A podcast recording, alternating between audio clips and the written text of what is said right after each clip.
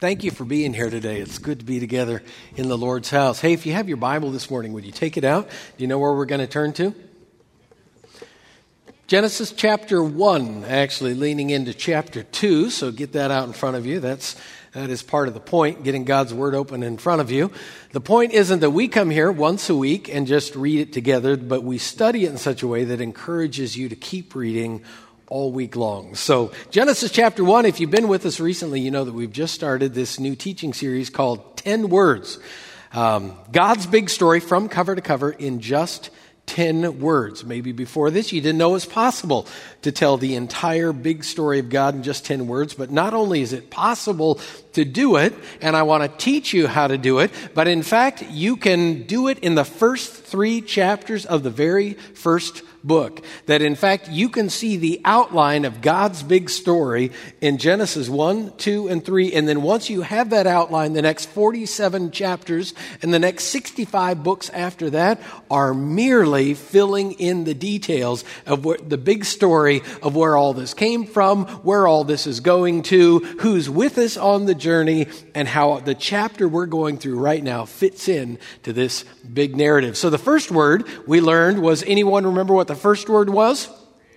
Create. Those of you at home, please participate as well. Create. Um, and that means that there's one true eternal God of the universe who called into existence absolutely everything in the heavens and the earth out of absolutely nothing. And he created all of it good and for his own glory. Second word was bless. And that means that from beginning to end, God has intended in this good world to cover our lives with favor, which means the good things of life multiplied and deep down joy that is unshakably experienced. Now, we come back to the very end of Genesis chapter 1 today. So if you have it there open in front of you, Genesis chapter 1 and verse 31, it says this God saw all that he made. And this is what we've been covering so far the light and the darkness, the sea and the sky, the dry land, the sun, moon, and the stars of night, the birds in the sky, the creatures in the sea, all the beasts of the earth. He saw mankind created in his own image. In the image of God, he created the male and female, he created them, and God blessed them and said, Be fruitful and multiply, fill the earth and subdue it. God saw all that he had made, and it was very good. And there was evening and there was morning the sixth day. Chapter 2 begins Thus the heavens and the earth were completed in all their vast array. By the seventh day, God had finished the work which he had been doing. So on the seventh day, he rested. Say, rest. He rested from all his work. Then God blessed the seventh day and he made it holy because on it he rested. Say, rest from all the work of creating that he had done.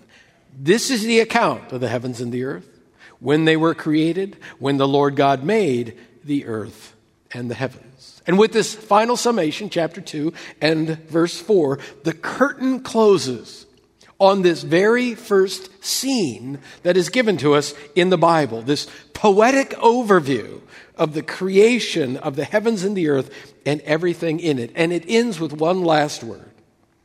This world that he created was good, this world was blessed, and it was wired for rest.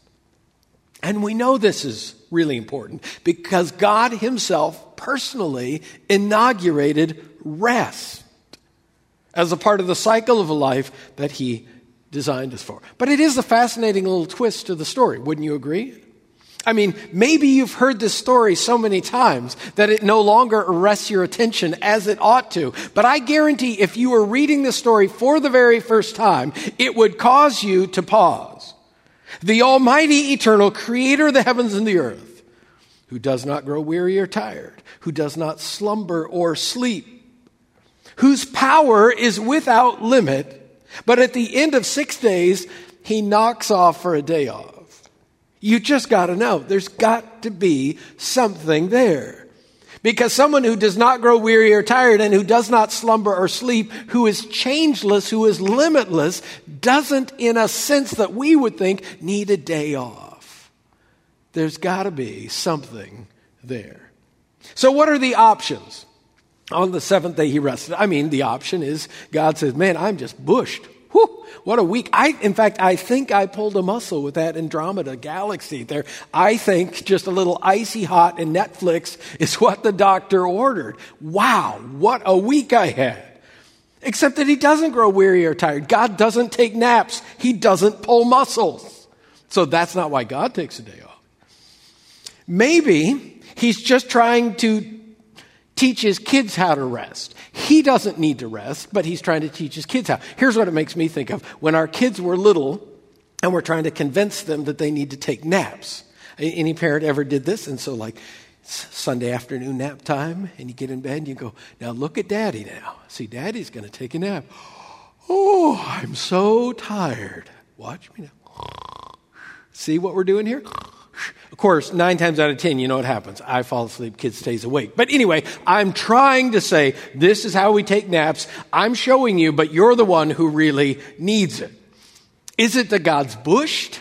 Is it that God is trying to show his kids how to take naps, even though he doesn't really need them? What is the rest of God about? When it comes to understanding the rest of God, I would suggest that the idea is much deeper and much more enduring that most of us pause to recognize. I mean, we know that God in creation rested on the seventh day. We know that it was a clear commandment, at least in the Old Testament, and a pattern for our lives. But beyond that, few of us pause to recognize how deep rest goes. Rest doesn't just mean quitting because you're tired. In fact, biblically speaking, rest is another one of those cover to cover from beginning to end descriptions of the good, blessed life. Not only that God created us for, but the life that God has in store for us, and between here and there, that He gives to us provisionally by grace day by day. So, in both the Old Testament and the New Testament, time and time again, we're reminded of what we just read in the very first scene as it closes in the Bible, especially when the Sabbath is being commanded, but both Old and New Testaments. In six days, the Lord made the heavens and the earth, and he rested on the seventh day. Comes back to this time and time again. Particularly in Exodus and Deuteronomy, the giving of the fourth commandment to keep the Sabbath day. Every time the Israelites were reminded that not only had God spoken this commandment, but God had personally showed us this commandment. Here's an example and a very important one I want you to focus on today. It's in Exodus chapter 31. Exodus chapter 31, verse 16, it says, The Israelites are to observe the Sabbath, celebrating it for generations to come as a lasting covenant. Then here's the key word I want you, or key verse I want you to remember 31, 17. The Sabbath will be a sign between me and the Israelites forever. For in six days the Lord made the heavens and the earth, and on the seventh day he rested and was refreshed. Okay, now I'm even more intrigued.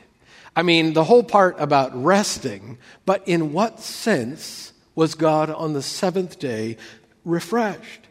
I mean, even if I can accept the fact that when God got to the weekend, he knocked off work, in what sense could God be refreshed by having a day off?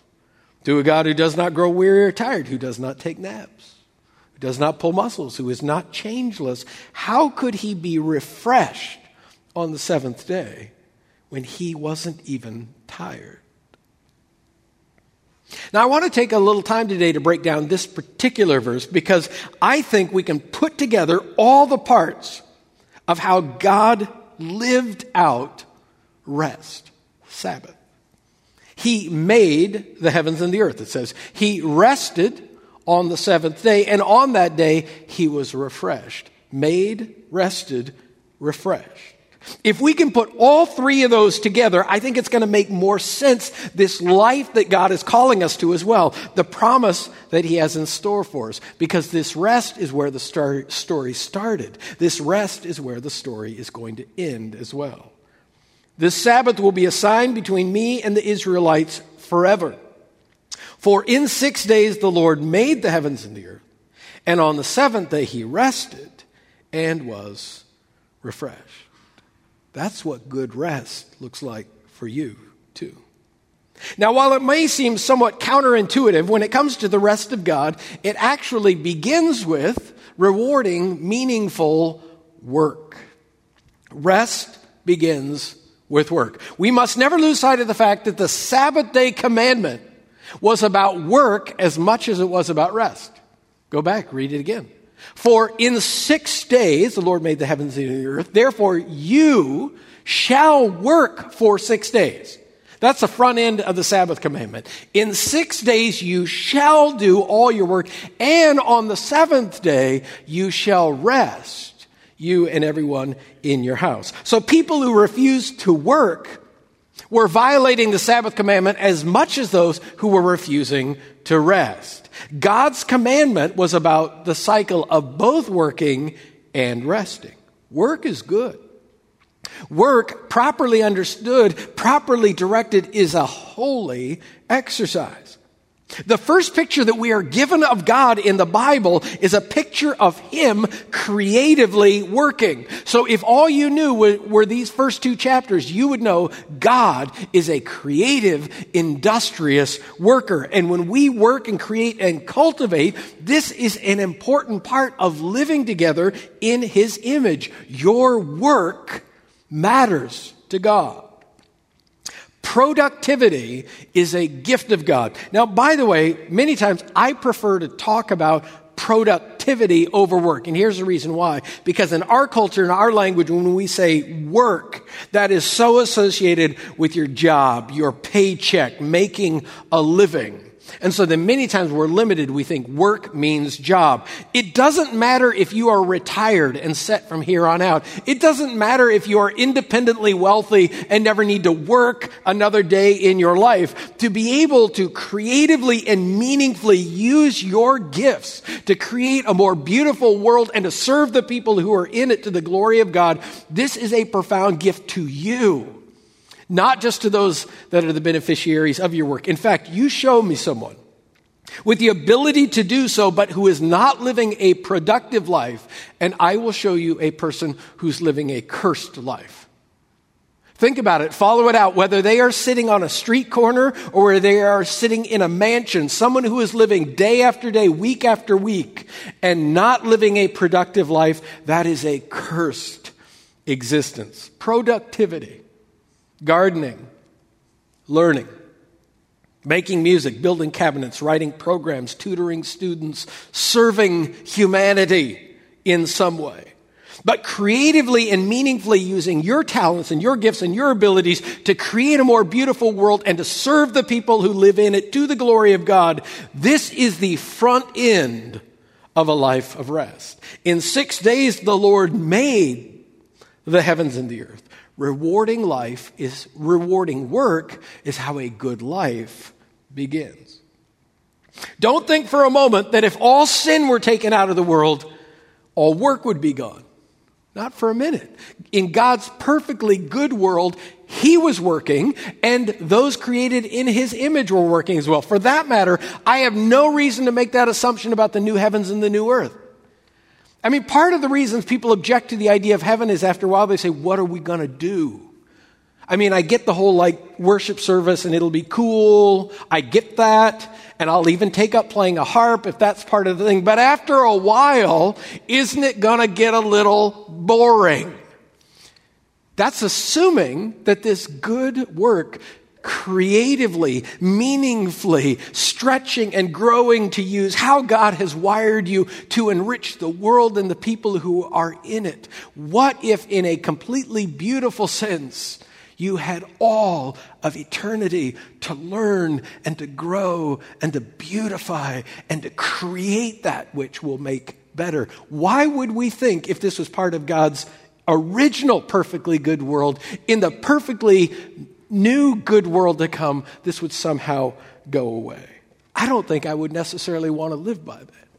I mean, do you think that heaven is going to be some kind of all inclusive resort where all you do is order from poolside service?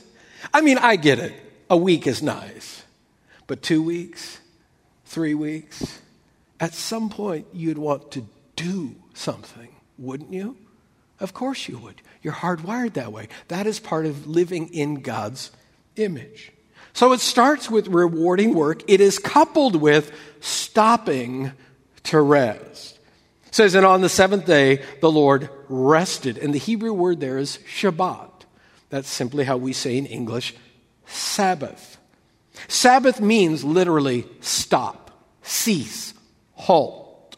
That is the most basic idea behind Sabbath stopping to rest.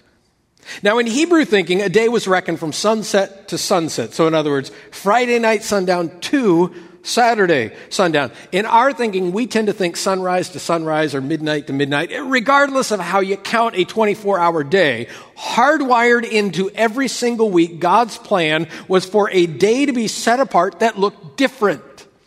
That means holy, different from all the others in which all the other work, and I mean even the good, meaningful, rewarding work, all the other work simply stops. And this pattern of good rest from the foundation of the world has God's own fingerprints on it because He is the first one to stop all His labors.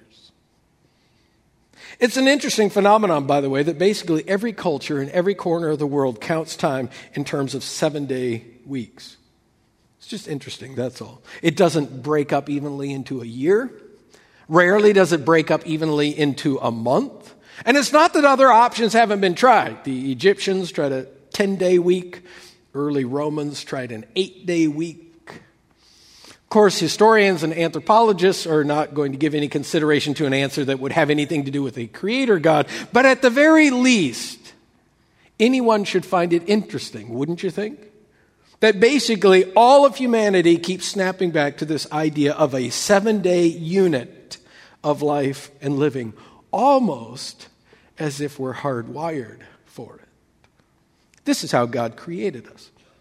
In six days, God created the heavens and the earth with amazing creativity and diligence. He made out of absolutely nothing everything else that we see. And then on the seventh day, He stopped. And created in His image, He has designed you and me to live in the same pattern meaningful work plus stopping to rest. But still, there's that super interesting third part. In six days, the Lord made the heavens and the earth, and on the seventh day, he rested and he was refreshed. Now, in what sense could that be said of God?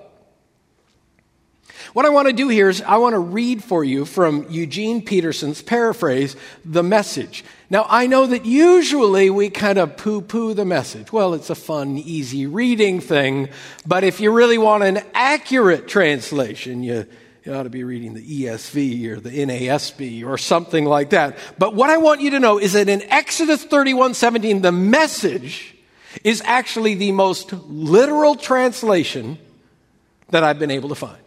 Here's how Eugene Peterson put it. He said, The Sabbath is a fixed sign between me and the Israelites. Yes, because in six days God made the heavens and the earth, and on the seventh day he stopped, Shabbat, and took a long, deep breath. Now, how did God take a big, long, deep breath? This actually is a very good description. On the seventh day, he stopped, Shabbat, cease, stop, halt. That's pretty good. That's pretty literal. And then he took a deep, long breath. Now, what is that about? God doesn't even have lungs. I'm sorry. I, perhaps I, he doesn't have lungs, if I can make that clear. The Hebrew word is nafash, and it literally means to breathe. This is the most literal Bible rendering I've been able to find of Exodus 31 17. It literally means to breathe. On the seventh day, God stopped and he took a long, deep breath. Now, you may remember that a couple of weeks ago we learned that in Hebrew there is a strong connection between living and breathing. In fact, the same word is also used to describe living, breathing, or a living soul or being. So, for instance, we see in Genesis, the Lord God formed the man out of the dust of the ground, and God breathed into his nostrils the breath of life, and the man became, when that breath of God filled his lungs, the man became a living being, nephesh. Same word basically is used here in Exodus. On the seventh day, God stopped and took a deep, long breath. So I went back and forth on this next blank. I know no one here ever does that, but sometimes people will look at these empty blanks and they will think, I wonder what should go in this next blank. They might even play a little game with it. I, you wouldn't do it, but in the next service, they do that a lot. Well, I want you to know sometimes I do it, and I write these outlines. And I think, what should go in this? I really struggled. So what should go in this blank here? Because God showed us that it's rewarding work plus stopping to rest and making space to, should I say live or should I say breathe? Because the word means the same thing. Am I making space to live or am I making space to breathe? And I decided you can decide what you put in or both. Because the Bible is talking about the same thing. Let me unpack that a little bit. Have you ever been in a situation? You were uptight, you were anxious, you were distressed, panicked even, and someone said to you, as you sat on the curb looking at the auto accident, as you sat on the edge of the ER gurney. I don't know what it was, but somebody said to you, What I need you to do right now is I need you to breathe. I just need you to slow down and breathe.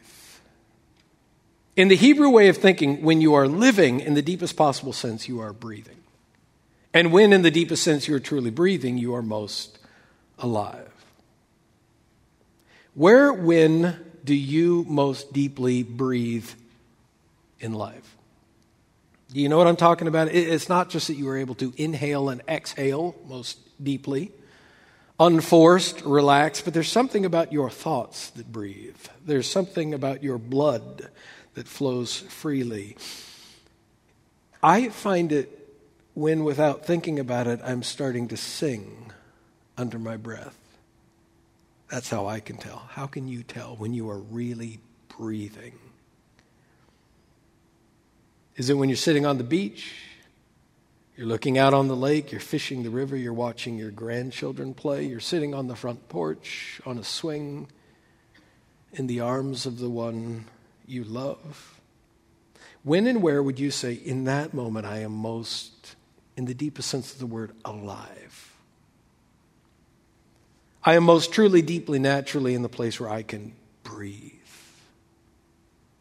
When and where does that happen for you? You know what I'm talking about, don't you? More than one of us have found that experience getting away to be a part of a spiritual retreat of some sort. It might have been a camp for youth, a retreat for women. It was a conference for men. It was, it was just two days of solitude with nothing but a cabin and your Bible. But somehow, and while it took effort, did it not, to block that time off, to make the arrangements, even the expense related to it, but when you created that space and when you blocked out that time just to stop, the normal routine of what you normally do in the normal places that you normally go, in that space, something transformative happened. It's hard to put into words exactly, but in that space, as you came back down from the mountain, it was as if somehow the Spirit of God breathed something inside of you alive again. Maybe it wasn't dead, but it was sleeping. In fact, many of us are experiencing it right now, today, gathered in this place, today, gathered in sanctuaries all across this valley. One day in seven to stop, rest, breathe in. And honestly, some of us debated with ourselves, even today. You're sitting at home and you debated whether or not it would be possible just to stop for this gathering. Do I really have the time? Is it worth the hassle? Is it worth the conflict with the kids?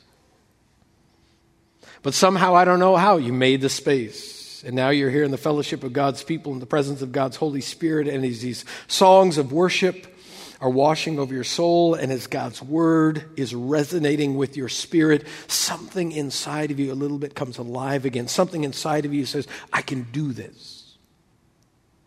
This has been tough, tough, tough. But I think I can do another six days. Even though it's a little hard to put into words, gathered together today, you breathe in a way spiritually that you desperately needs. Now, why is this such an important piece? Rest. Meaningful work, stopping to rest, making space to really breathe.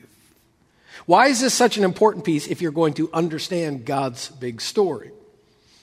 Because if you're really going to get where all of this is going and how this chapter you are going through right now fits into all of this, you need to understand what God had in mind in the very beginning when He created us. Because God created us for a good life of rest. And you understand now, this doesn't just mean sitting around and doing nothing but ordering from a poolside menu. It means meaningful, rewarding, creative work you are wired for coupled with stopping to rest and space to deeply breathe and room to truly live, and then doing that over and over and over again. Now, because even though a million things have gone off the rails in God's good design, both in the big world and in our own little lives, still, a lot of things start to make a lot more sense when we grab a hold of where this whole thing started from. It's always important to remember it hasn't always been this way, what we're going through right now. Genesis 1 and 2 paint a picture of God creating and inaugurating this good, blessed world marked by rewarding work and time to rest. But then in Genesis chapter 3, a new word is introduced into the story. And we're going to get to that part soon enough, how this whole thing went off the rails. But while in Genesis chapter 2 it talks about work, in Genesis 3 it gives us a new word, and it's this idea of toil. And the basic idea behind this word toil is pain. Work that hurts. God created us for a good life of rest, though we are now living in a world marked by toil. God created us to experience meaningful, rewarding work, but most of us can relate, relate, at least at some point in our life, to work that had too little meaning and too little reward basically a job we hate. And whether it's a dead end job that we hate going to, but we have to, just to make ends meet, or, or whether it's me having to clean out the alley twice a year, otherwise I'm going to get fined by the utility company. And nobody sees what I do, and it's hard, and nobody appreciates it, but I have to do it. Everybody on some level can relate to work with too little meaning and too little reward. In fact, let's, let's try this here. Let's try just a little neighbor nudge, okay? You who are sitting right here, you who are at home, talk to each other. Just quickly, I want you to think what's the worst job you ever got paid to do. Worst job you've ever had. Okay, right now, this is, you're, you're talking to each other. Worst job you ever had.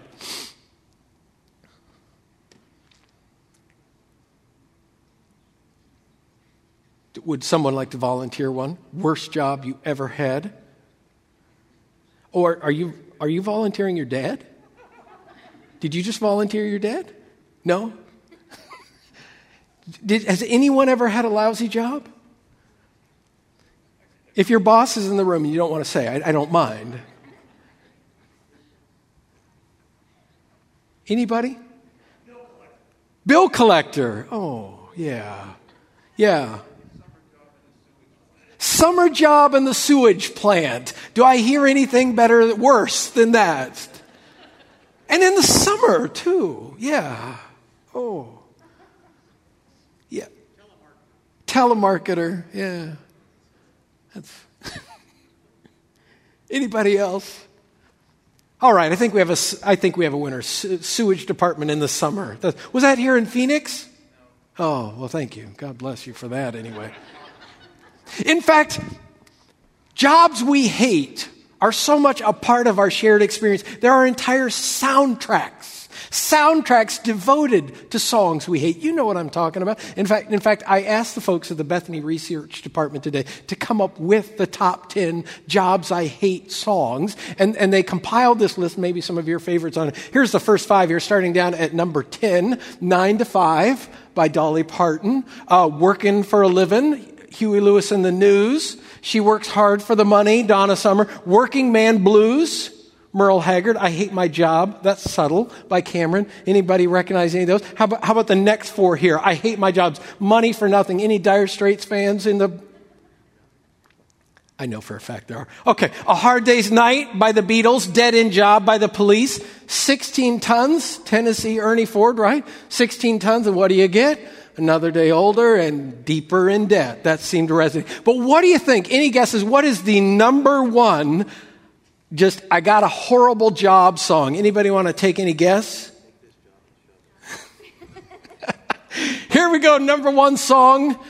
Johnny Paycheck, take this job and shove it, right? The ultimate anthem for somebody who has meaningless toil for a job. We have prizes for both of you. Come see me after, after this. But anyway, the point is, we understand these songs because toil is a painful part of the lives we live now. And we all know it. And if you don't, just hang in there, it'll come to you.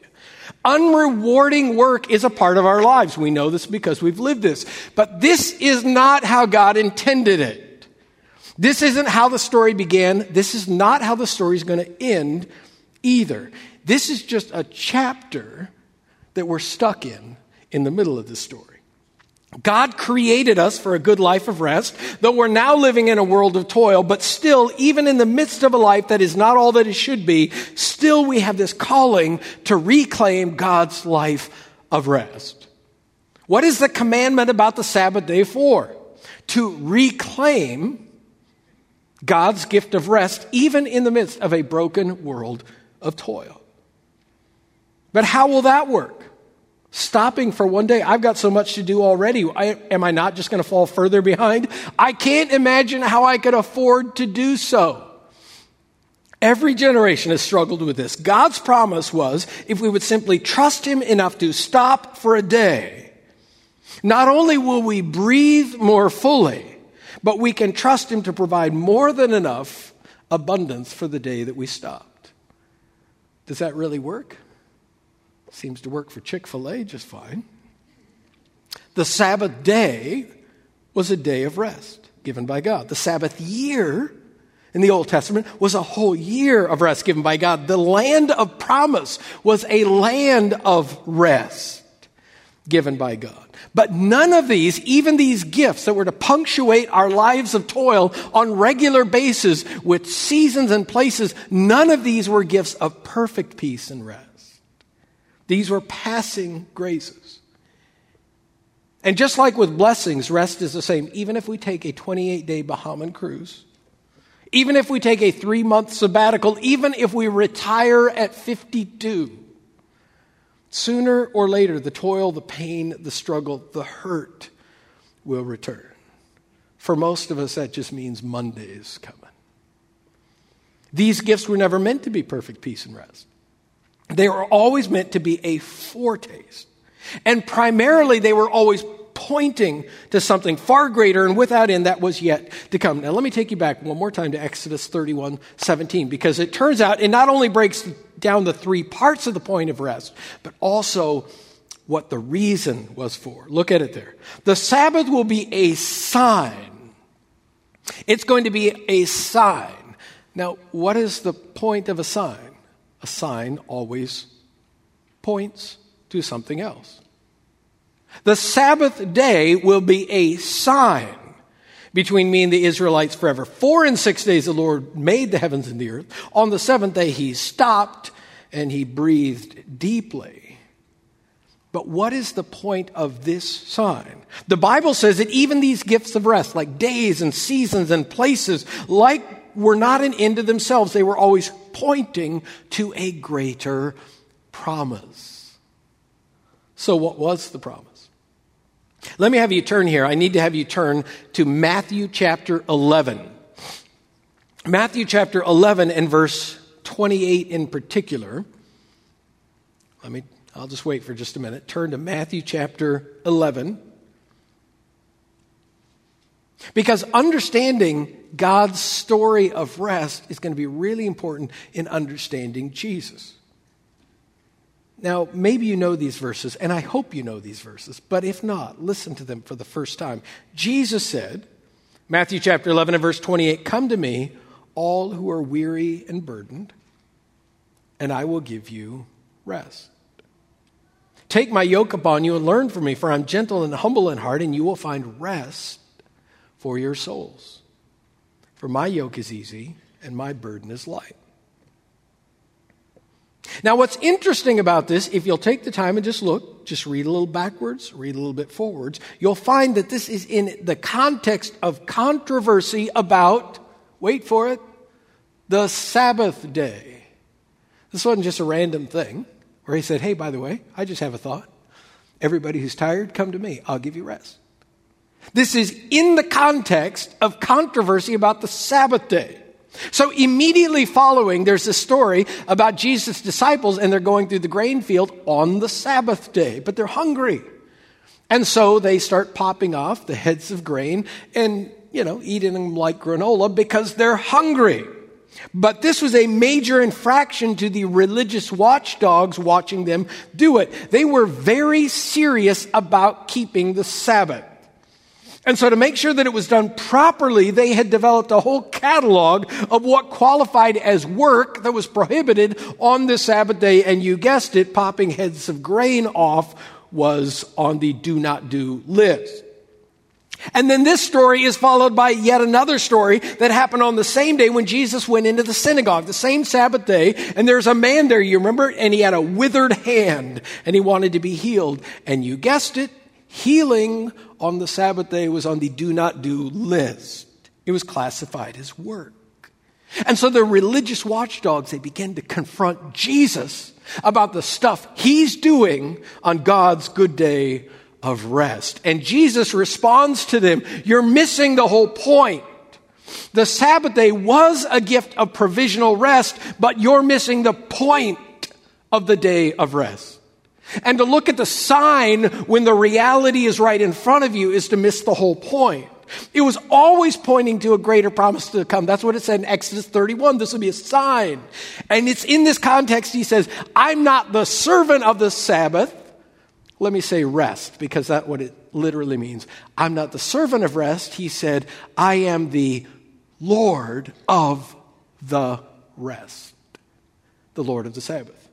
Chapter 12 and verse 8. I am the Lord of the rest. So it's not just in the midst of a conversation, but literally in the midst of a raging conversation about what the rest day was all about, Jesus said, I am what the day of rest was pointing to. I am the Lord of the rest. And so, come to me, all who are weary and heavy laden, and I will give you rest.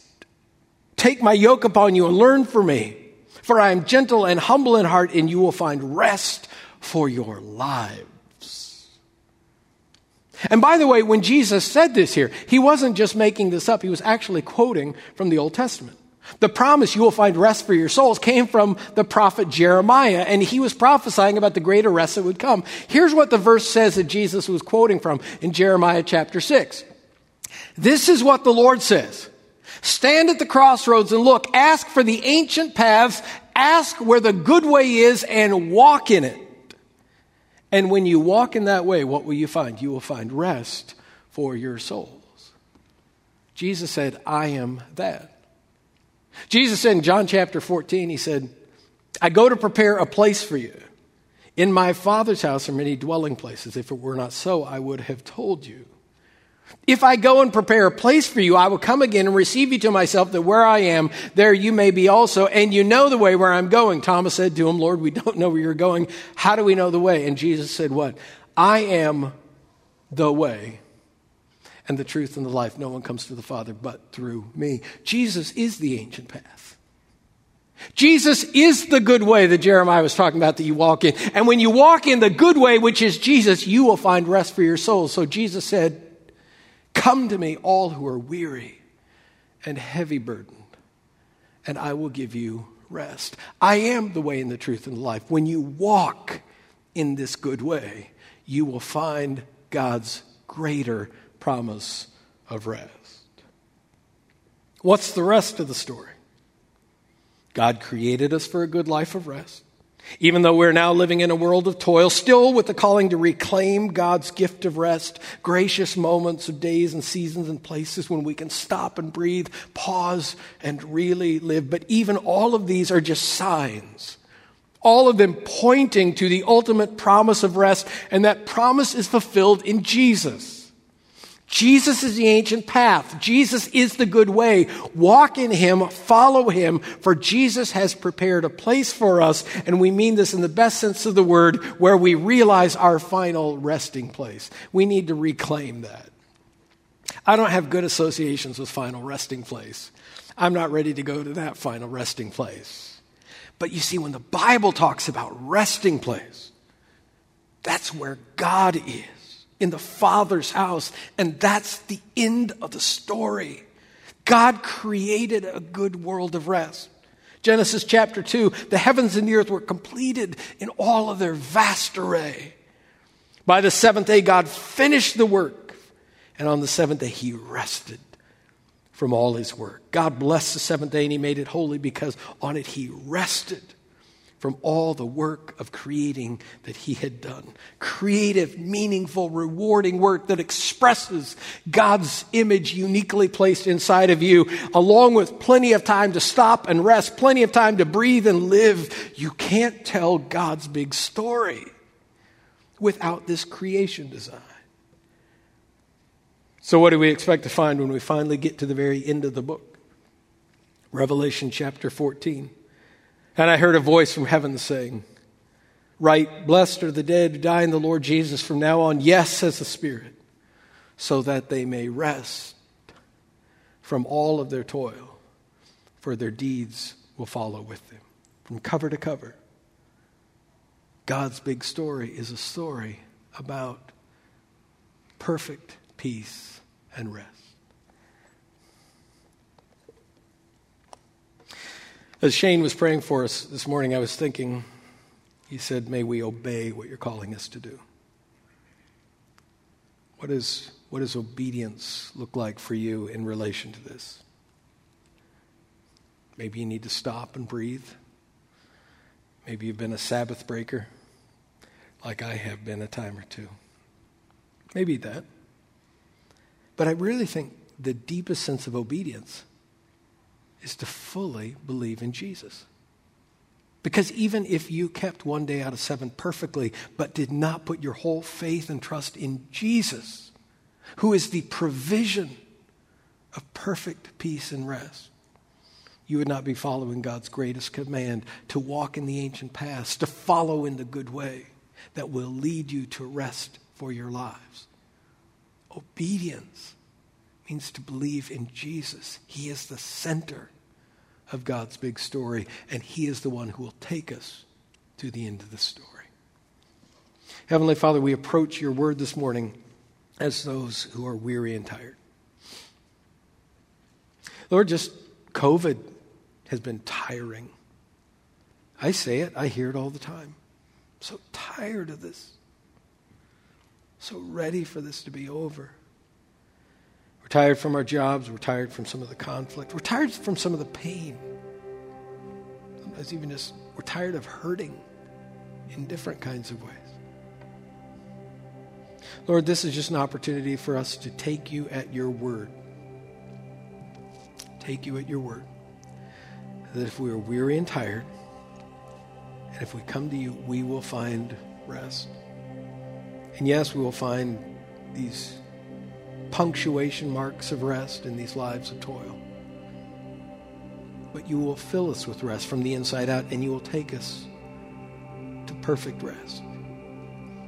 Not just an eternity of stopping and sitting, but an eternity of experiencing what you've designed us for, which is to reflect your own image. Thank you, Jesus, for delivering on your Father's promise to deliver rest into these lives of toil. We believe you, we embrace it, and in your name we receive it.